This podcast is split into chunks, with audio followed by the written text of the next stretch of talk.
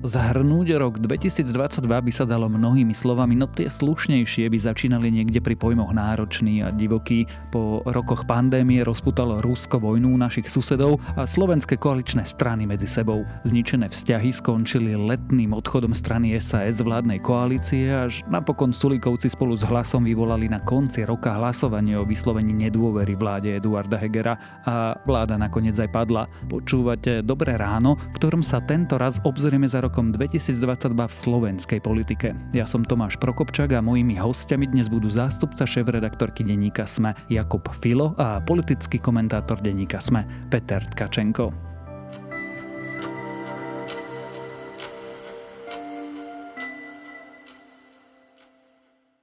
Možno to nie je úplne najbystrejšia otázka na úvod, ale mysleli ste si, že rok 2022 bude po tých dvoch rokoch pandémie vyzerať takto? Minule mi šéfka audiovizuálneho týmu Jana Maťková, ktorú týmto pozdravujem, poslala článok, aký vydávame každý rok okolo Silvestra, že predpovede na rok 2022 tak okrem toho, že sme tam mali predpoveď, že vojna nebude a inflácia bude stále mierna a ceny bytov budú stále zdražovať, tak sme tam mali aj predpoveď, že vláda nepadne. A v podstate v tých predpovediach na rok 2022 denníku sme nevyšlo, že absolútne nič. Odporúčam vám si ho nájsť v archíve, určite sa zabavíte. Ale odliadnúť od toho proste z hľadiska povahových črt jednotlivých aktérov našej politiky sa ten vývoj, možno nie do dôsledkov s konkrétnymi koncovkami, ale aspoň s, s tým charakterom toho vývoja, charakterom prejavovania sa no, jednotlivých aktérov dal trochu predpokladať. Peter, ty ako fanúšik typovania v januári by si si dal aké kurzy na to, čo sa tu tento rok udialo? Záleží, čo konkrétne by si povedal. Napad vlády by som asi vypísal niečo okolo troch. To znamená, že to je vlastne bežná vec. Aby som to pripodobnil, tak na to, že finále majstrovstiev sveta vo futbale skončí remízou, bol pred tým zápasom vypísaný kurz 3,2. Čiže to je v zásade úplne bežná vec, ktorou sa stretávame. Nie je to najpravdepodobnejší variant, ale môže sa to stať. Čiže tá predpoveď bola v zásade rozumná povedať, že nie, nepadne. A mám to podobne ako Jakub, že nevedel by som tie udalosti presne povedať, že sa stanú, samozrejme čakal som napríklad, že COVID bude viacej dominovať spoločnosti. Vojnu som tiež e, nečakal, takže to je samozrejme faktor, ktorý sme nemohli teda s ním kalkulovať, že takýmto spôsobom ovplyvní politiku. Ale v zásade všetky udalosti sa vyvíjali v súlade s tým, čo sme videli predtým. To znamená, tie ostré osobné alebo politické spory, e, silné slova, ktoré nie celkom dbajú na záujmy aktérov a potom sú z toho všetci zmetení, čo sa vôbec deje, k tomu sa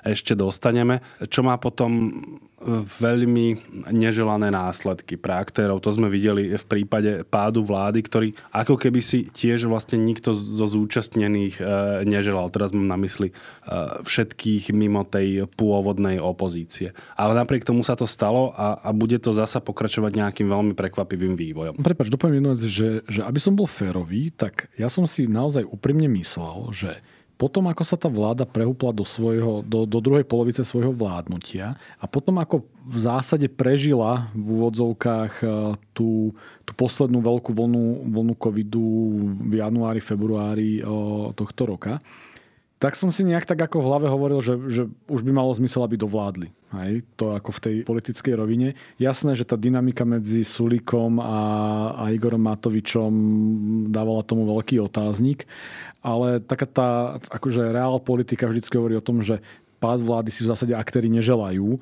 No len videli sme, kam sa to tento rok dostalo. Dobre, že mi to Jakub pripomenul, pretože ja som tu tiež niekedy na jar po ďalšej nejakej sérii kríz, už neviem, ktoré to boli, rozprával, že zdá sa mi, že už sa upokojili, rozumejú tomu, o čo sa hrá Eduard Heger si to bude nejako strážiť a podarí sa mu to. A myslel som si, že už to bude relatívne dobre. Zlomilo sa to vo mne pri tom balíčku Igora Matoviča. On mu síce hovoril pro rodiny, ja mu hovorím eh, pro bankrotovi a viem to dokumentovať aj nejakým komentárom, ktorý mal myslím, že titulok, že Igor Matovič to proste opäť šponuje a, a že to proste da, naťahuje do takej miery, že to praskne, alebo opäť používal extrémne silné výrazy. Išiel na to a ani sa tým netajil tým povestným bagrom. A, a vtedy som varoval, že ale ono sa toto nemusí zase skončiť dobre. Po tom, čo už sa to upokojilo, že toto zasa niekto môže nevydržať úplne legitímne, čo sa vlastne potom stalo. Prečo to takto šponoval? Prečo to robil? Prečo tlačil až na tú hranu? Zasa by nás niekto obvinil, že používame lekárske výrazy a tak. Toto už sa naozaj jeho správanie nie dá celkom komentovať v politickom priestore. Môžem povedať, že lebo môže a lebo chce, hej, táto dvojkombinácia a, a nikto iný ho nezastaví. Čiže toto už ani nie je, už nemá celkom zmysel rozprávať sa o ňom. On nie celkom môže za to, čo robí, ale aktéry okolo neho, ako napríklad Eduard Heger, alebo dlho aj Richard Sulík, na to sa pomerne málo myslí, ale on tiež e, nesie veľkú časť viny za to, akým spôsobom excitoval Igor Matovič. Tak, aby som to zhrnul, robí to preto, lebo mu to Eduard Heger a ľudia ďalší okolo neho umožňujú. Takto na úvod ešte zostaňme pri tých e, všeobecných základných otázkach. Prekvapilo vás politicky v slovenskej politike tento rok niečo? Prekvapila nás slovenská politika. Ako v skutočnosti nemôžem povedať, že by tam bol naozaj, že šokujúci moment, ktorý by nejakým spôsobom preformátoval niečo, čo som si o tej politike myslel na začiatku roka, alebo že by ma niekto že zásadne prekvapil nejakým obratom.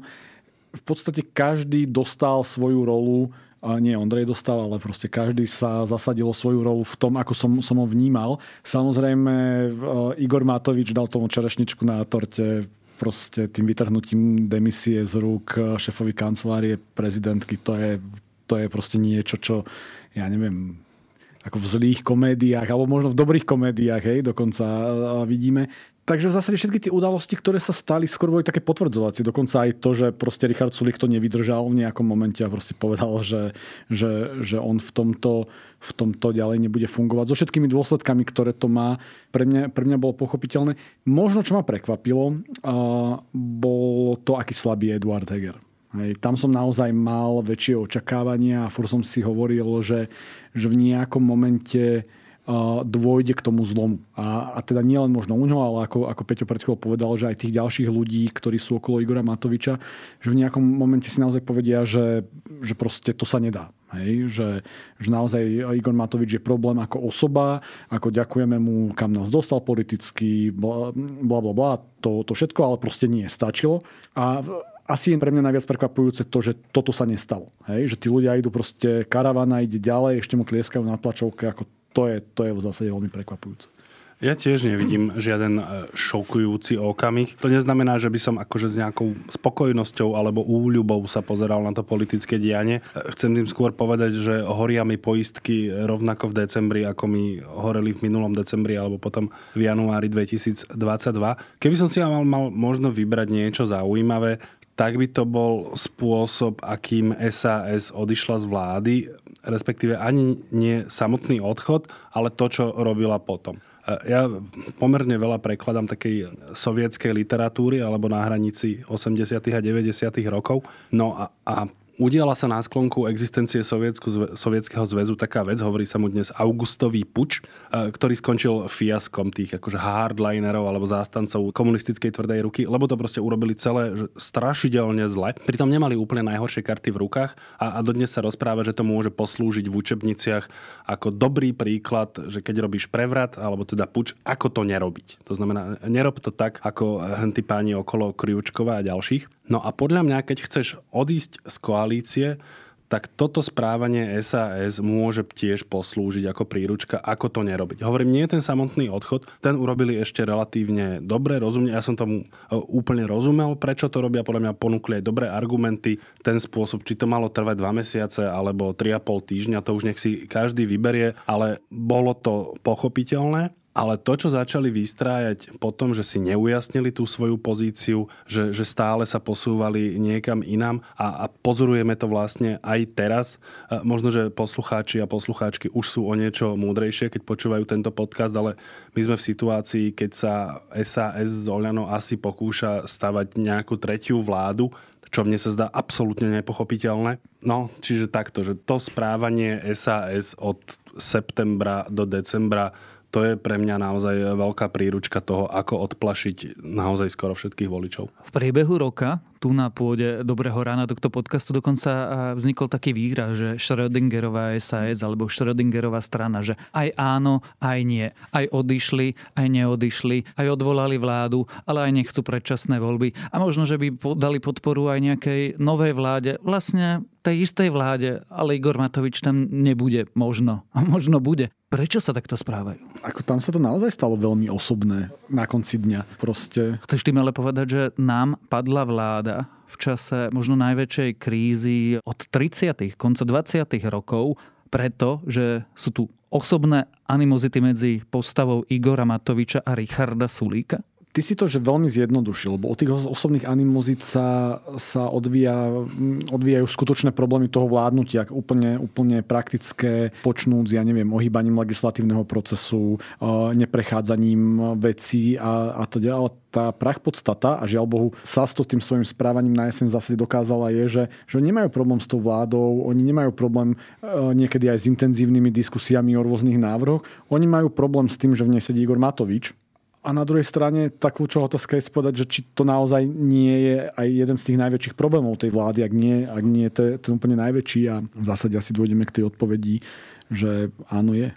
Ja by som to povedal tak, že SAS sa správa týmto nezrozumiteľným spôsobom, lebo trpí istom typ, istým typom schizofrénie, lebo nie je z najrôznejších dôvodov ochotná preniesť svoje politické rozhodnutia do ich logických politických dôsledkov.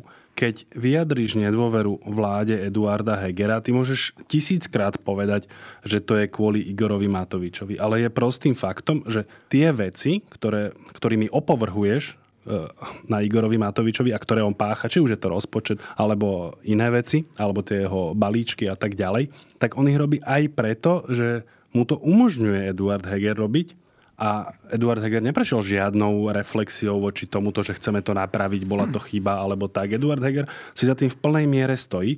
To znamená, že si mu vyjadril nedôveru naozaj Eduardovi Hegerovi. A kým sa toto nezmení, tak to ne, ne, nemôžeš riešiť inak. Nemôžeš teraz zostaviť s nimi koalíciu. Navyše, ak ti Igor Matovič rozpráva, že ty si zlodej, mafián, naozaj, že skorumpovaná nejaká strašná príšera a že teraz tieto dve strany sporu e, sa chcú spolu dohodnúť? No to je absolútny nezmysel a potom jediný e, logický dôsledok majú byť predčasné voľby, ale to sa SAS z nejakého dôvodu zdá akože nie je celkom komfortné, asi že problematicky by sa im to vysvetľovalo. No ale toto sú veci, ktoré si mali ujasniť dávno predtým. Podľa mňa iné riešenie tam nie je. Čo si z toho potom majú zobrať tí voliči?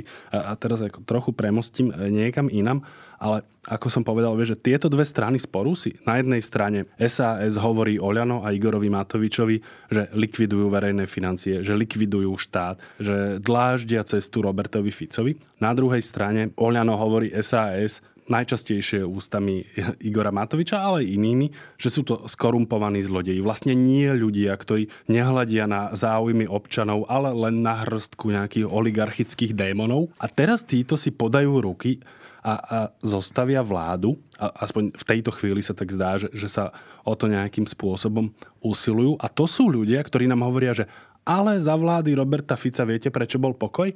Lebo oni všetky zásadné otázky odložili nabok, aby mohli spoločne proste kradnúť. A ja, že a ako inak sa dá toto vysvetliť? Vieš, ako môžeš takéto závažné výhrady odložiť nabok a, a že v mente čoho teda ideš vládnuť? Lebo a, ak, že aby si nedláždil cestu Robertovi Ficovi, tomu naozaj ani pomalší škôlkár už nemôže veriť. Lebo čím dláždili cestu Robertovi Ficovi? Akože tými animozitami, konfliktami a ako asi bude vyzerať vláda, ktorú zlepíš z hentých ľudí s takými výhradami, ktoré som teraz opísal?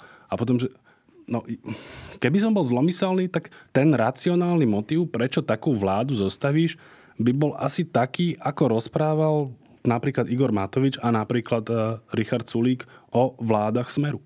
Keď vás tak počúvam, je úplne jasné, kto je porazeným roku 2022 a teda začneme tým, že my, občania tejto krajiny, ale kto je politickým víťazom?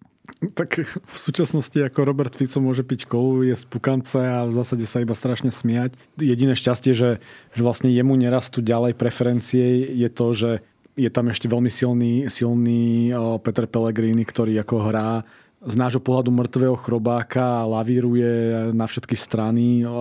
V jeho prípade je umná stratégia. A lavíruje, lebo ja mám pocit aspoň z posledných týždňov, že vysiela signály tomu, čo sme kedysi volali prodemokratické spektrum. Hlas má veľmi komplikovanú situáciu. Na jednej strane sa chce vymaniť z područia smeru, na druhej strane chápe, že tých 18-19%, ktorým ukazujú prieskumy, je, je stále voličská základňa bývalých e, smerákov. Takže hlas nemôže ani úplne zatrubiť nejakú proeurópsku, prodemokratickú um, možno liberálnejšiu cestu, ako mal smer, ale zároveň musí veľmi opatrne hovoriť, že s tým smerom nie a že možno tu vidia aj nejaké, nejaké iné alternatívy. A preto sa nám to môže zdať, že, že lavíruje niekomu viac, niekomu, niekomu menej. A, ale by som sa vrátil k tej otázke, že kto je víťazom. Ako vo finále to uvidíme v tých voľbách, či budú predčasné alebo, alebo budú, budú vo februári 2024 to, ako dopadnú, nám dajú odpoveď ešte práve tie najbližšie mesiace. Hej. Že či naozaj prevládne to znechutenie, ktoré vlastne vyvolal Igor Matovič a Robert Fico ho v tom demokratickom spektre voličstva u mne priživuje, alebo si tí ľudia ešte raz povedia, že ešte má zmysel za to bojovať, ešte má zmysel dať tomu, tomu nejakú šancu práve preto, aby, aby skúsili natiahnuť ten čas, odkedy bol Robert Fico k moci, aby sa znovu vrátil. Peter Platí, to je Robert Fico víťaz a my si pamätám, že my dvaja sme sa rozprávali pred nejakým nejakým časom, koľko to môže byť, aj viac ako rok, keď bol Robert Fico okolo 9%, že už je len postavičko z dejín. Rozprávali, nemusíš mi to e, pripomínať. Ale našiel by som samozrejme výhovorku, že táto vláda robila naozaj všetko, čo bolo v jej silách, e, aby prispela k rehabilitácii e, Roberta Fica, ak, ak nie rehabilitácii takej, že, že my teraz ho budeme mať radi, tak ale akože v spoločnosti, že sa mu pozberajú tie preferencie. Teraz som si nie istý, či vieme vyhlásiť víťaza. A prvé mi nápadlo, že budeme sa teraz sporiť, či Robert Fico alebo Peter Pellegrini. Jakub správne povedal, že to ešte uvidíme aj podľa výsledkov. Zatiaľ máme v rukách preferencie, ktoré vedia byť efemérne, ale máme tu osobu, ktorá konzumuje moc a zdá sa, že ju bude konzumovať aj v budúcnosti, aj vďaka tomu, aké je to rozhasené. A to je Boris Kolár. Hmm. Tomu vlastne ako jedinému z koalície tie turbulencie nielenže nezlomili krk, ako napríklad e, za ľuďom, alebo ako to hrozí SAS a možnosť časti aj Oľano. On vlastne síce nie je s bohviejakými, ale tie preferencie má, neliep tam to ani hore, ani dole. Konzumuje moc pohodlným, komfortným spôsobom a v podstate už teraz si vytvára zázemie a predpoklady na to, aby ju konzumoval aj po následujúcich voľbách. Keďže sme pri tých naj, čo je podľa vás politická údalosť roka? Ja by som povedal, že e, pad vlády, ale vlastne v tomto okamihu si vôbec nie som istý, či nejaká vláda padla vždy je to pád vlády, musí to byť pád vlády. Tá vláda naozaj nominálne padla, má to, ak nie ešte všetky politické dôsledky. Eduard Heger vie, že vláda padla? Myslím si, že áno, že tomu nejakým spôsobom vysvetlili. On síce sa ohradzuje, že sa vláda nerozpadla, hej, to ja neviem, čo má presne pod tým na mysli. Asi, že tí politickí partnery ešte nejako sedia za tým stolom, ale veď e, sa pochválil, že má plán, tak e, bohužiaľ hrozí, že, že ho bude chcieť naplňať. Ale aby som sa vrátil k tej tvojej pôvodnej otázke, musí byť pád vlády politickou udalosťou roka. To si neviem predstaviť,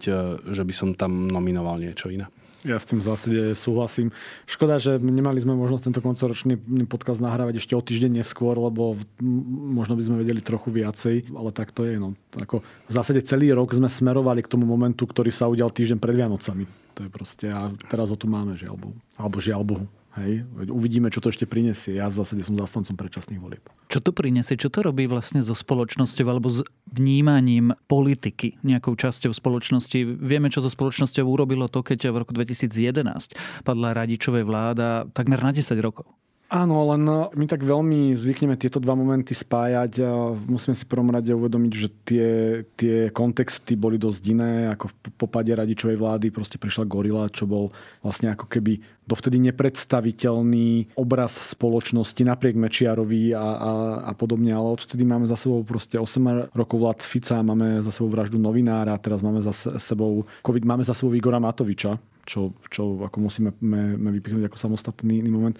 Takže tá situácia medzi týmto momentom a nejakými predčasnými voľbami v roku 2012 a teraz je, je iná. V čom je podľa mňa dnes ešte horšia, je ale v tom, že tá spoločnosť je šialene unavená. A je unavená po covide, je unavená samozrejme aj po nejakej um, po tej situácii, ktorú priniesla vojna na, na Ukrajine, ale je samozrejme unavená spôsobom vládnutia. Časť spoločnosti unavil spôsob vládnutia Roberta Fica. Veľké sklamania, ktoré ešte v roku 2016 priniesla sieť alebo Most Heat. A potom samozrejme prišiel rok 2020, na ktorý sa veľká časť spoločnosti pozerala s nejakou nádejou. A už, už aj keby to nebola že zásadná nádej, že len taká, že po 8 rokoch dôjde k nejakej zmene by stačilo, ale ľudia očakávali zásadnú nádej. A prišla vlastne táto paródia na politiku, ktorá nás dostala do stavu, kedy, kedy vlastne ľudia nedôverujú politickým rozhodnutiam, stratili pocit, že im tí politici môžu priniesť čokoľvek prospešné. Ľudia sú otrávení z nejakej verejnej debaty, lebo tá verejná debata dnes vyzerá ako keby permanentný konflikt a permanentná hádka, nie nejaká diskusia o riešeniach o hľadaní nejakej cesty. Takže hovorili sme si to tu proste stokrát. Tá spoločnosť je, je, je vyčerpaná, bude veľmi ťažké ju dostať k nejakým ako keby ďalším voľbám s nejakou pozitívnou no víziou a to, to bude najdôležitejšia, najťažšia úloha proste najbližších mesiacov.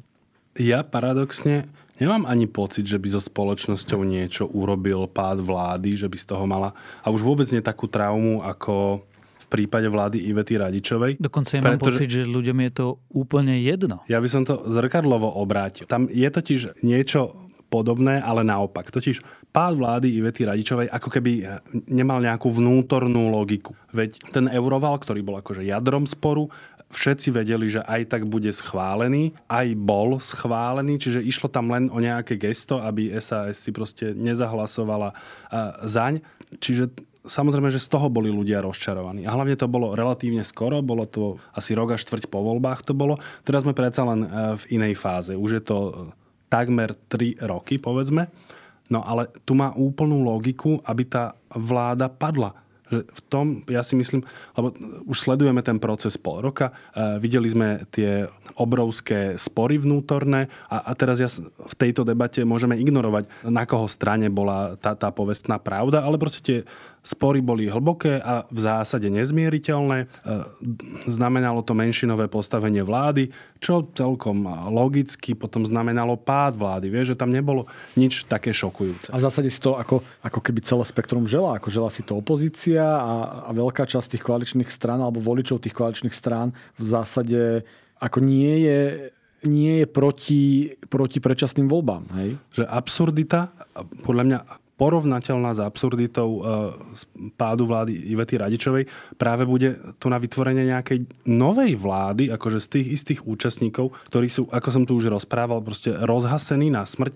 Aj sociálne siete, keď si otvoríš, ak tí akože voliči tých strán sa navzájom neznášajú, nadávajú si jedni do zradcov, druhí do sektárov, psychopatov a tak ďalej. A teraz to pôjdeš zlepiť, to nemá proste vnútornú logiku, tu na tak na silu tlačiť na pílu a podľa mňa ničomu nepomôžeš. Ak si tu niekto myslí, že akože mm, vypáli rybník Robertovi Ficovi a Petrovi Pelegrínimu, ktorí sa akože tešili na predčasné voľby a teraz pôjdu e, s plačom spať, že budú musieť e, počkať ešte o pol roka až, až e, rok dlhšie, tak to sa podľa mňa veľmi míli, pretože ty len predlžuješ agóniu, ktorá vyplýva z toho všetkého, čo som pomenoval a to proste nemá dobrú koncovku. Žiadna z tých strán na tom navyše nemá, nemá čo získať, lebo predstava toho, že tu budú pol roka dlhšie vládnuť a teraz čo, ako príjmu nový zákon a ľudia im budú za to tlieskať. Ako, tí ľudia sú otrávení. Hej? Tak ako sme v 2018 v zásade po vražde Jana Kuciaka hovorili, že že je definitívny moment, kedy tá vláda stratila legitimitu a treba tie, tie karty rozdať na novo, tak samozrejme, že možno nám v kontexte toho, že vládol smer, sa to hovorilo s, s takou ľahkosťou, ale sme momentálne úplne v, rovna, v rovnakej situácii. Hej.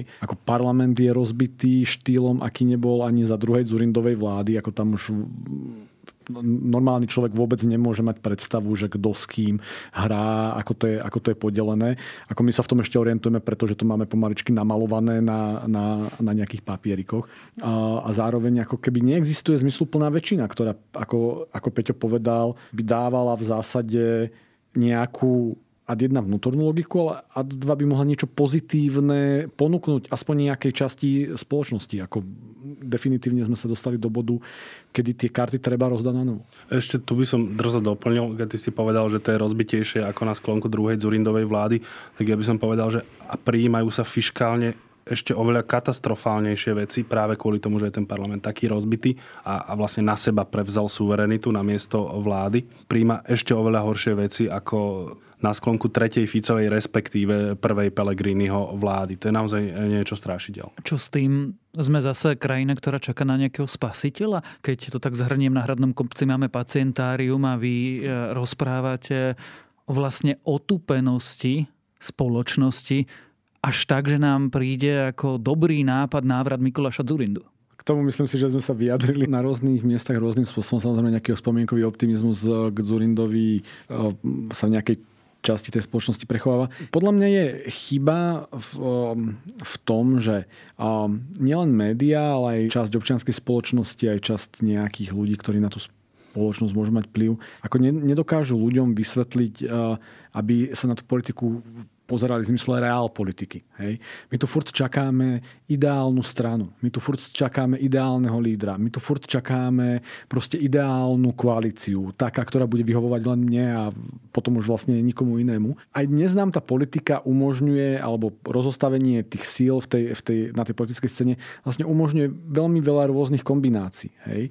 A dokonca ľudia, ktorí sú privržencom nejakého konzervatívneho spektra, tam majú svoje možnosti nad rámec Olano alebo podobne. Ľudia, ktorí sú, ja neviem, lavicového spektra, tam majú svoje, svoje možnosti, a liberáli tam majú svoje možnosti a, a podobne. Ako, ja by som si želal nejaký typ vlády, ktorý proste bude prodemokratický, proeurópsky, nazvime ho pro, proreformný.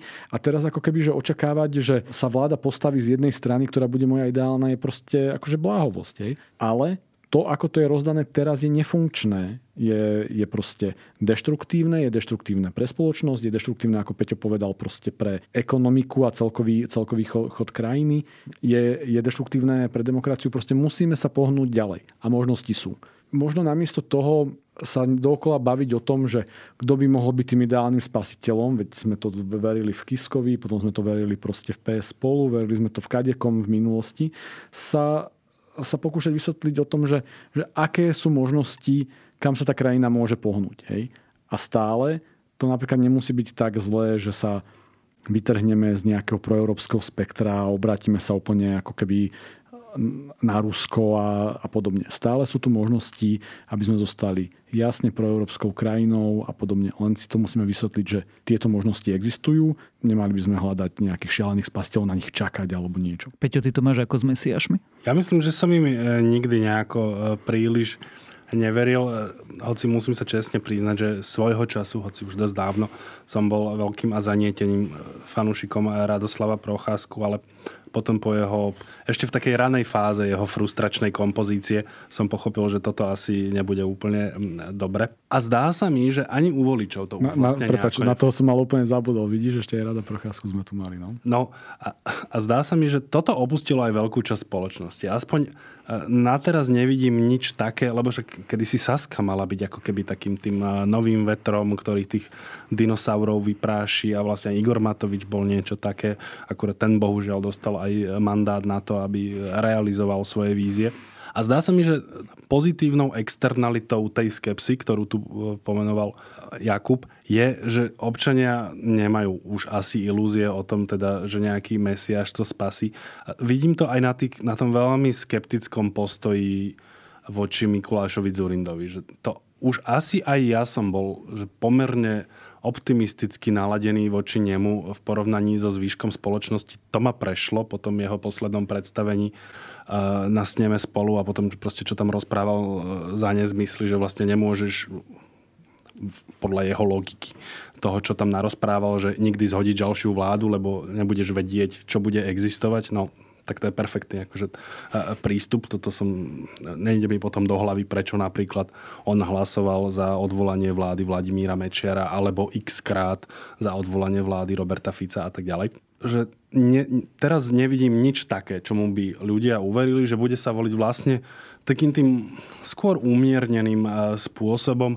Iste napríklad voliči Roberta Fica alebo Igora Matoviča budú takého fanatickejšieho typu. Zrejme, že oni vidia v tom e, svojom lídrovi nejakého záchrancu.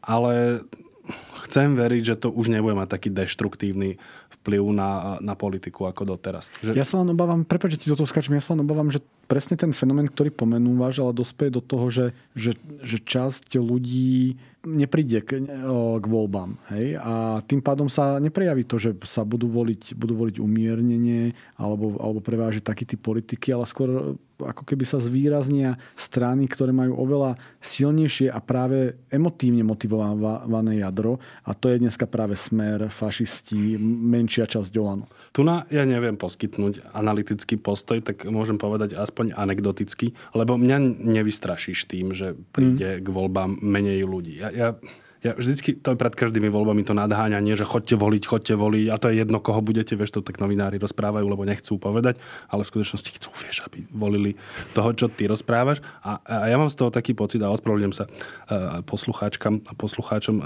že to je možno nemiestný vtip. Mne to trochu prípada ako tie relácie, kde na uliciach akože odchytávajú ľudí a dávajú im otázky, aby niečo povedali. Ako sa to volá? Vy si spomeniete. Čo dokáže ulica? Aj múdry z chyby, nie? Aj múdry z chyby, hej, hej. A aj múdry z chyby. Vieš, a oni povedia, že vieš, ale ja fakt neviem. A oni že, nie, však povedz ale ja naozaj neviem, veď nechcete sa spýtať niekoho, kto je trochu kvalifikovaný, že on by vám možno povedal niečo k veci. Nie, nie, nie, povedzte. No a on potom trestne nejakú nebetičnú sprostosť a, a nám sa akože natriasajú brušiská, že ha, ha, ha, ha. No a ja mám tak, taký podobný pocit, že to je s tými voličmi, ktorých naženieš do tých volebných miestností a povieš im, že to je jedno. No tak oni tam trestnú nejakú nebetičnú sprostosť a my sa potom po sčítaní hlasov strašne smejeme, že? No, takže keď má, ja, ja to mám väčšinou skôr tak, že keď vidím voličov, ktorí hovoria, že vieš čo, ja tu nesledujem, mňa to nezaujíma, ja neviem, koho by som mal voliť, asi by som to pokazil, tak ja mu zvyčajne poviem, že asi áno, zostaň doma.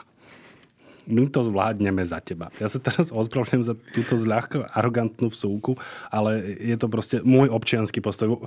Zdôrazňujem 8 krát, nie je to postoj redakcie Denníka SME. Ale on v zásade nie je nesprávny. Um, ja skôr mám obavu nie o že bude o 50% alebo o 10% nižšia účasť, ale že proste tie rozhodujúce 2-3%, ktorý ten posledný rok tak otrávil a pritom minulosti boli relatívne tými bežnými voličmi, ktorí vedia na tej ulici povedať aspoň, aspoň hodnotové ukotvenie, keď už nie je konkrétnu stranu, tak teraz si povedia, že proste kašlem na to. Práve na tých 2-3% sa podľa mňa bude veľmi lámať to, kam sa tá krajina na konci dňa vyberie, lebo to vidíme teraz aj na tých preferenciách. Uh, ono to nemá byť teraz, že, že má vzniknúť veľká, veľká agenda na to, aby 100% ľudí prišlo voliť, lebo sú to tie voľby, ktoré musíme všetci sa rozhodnúť alebo dačo. Tá situácia, ktorá tu bola posledné 3 roky, skôr demotivuje voličov, ktorých by som nazval takých tých ako už sme to 4 krát vyskúšali, lebo nám na tej krajine záležalo a teraz proste už na to kašleme. A len im treba povedať, že už keď ste to 4 krát vyskúšali, že vám na tom záležalo, tak poďte to skúsiť ešte aspoň raz. Hej? Že, že to bude ten moment, na ktorom sa to bude lámať. Úplne na záver si tú zákrnú otázku neodpustím.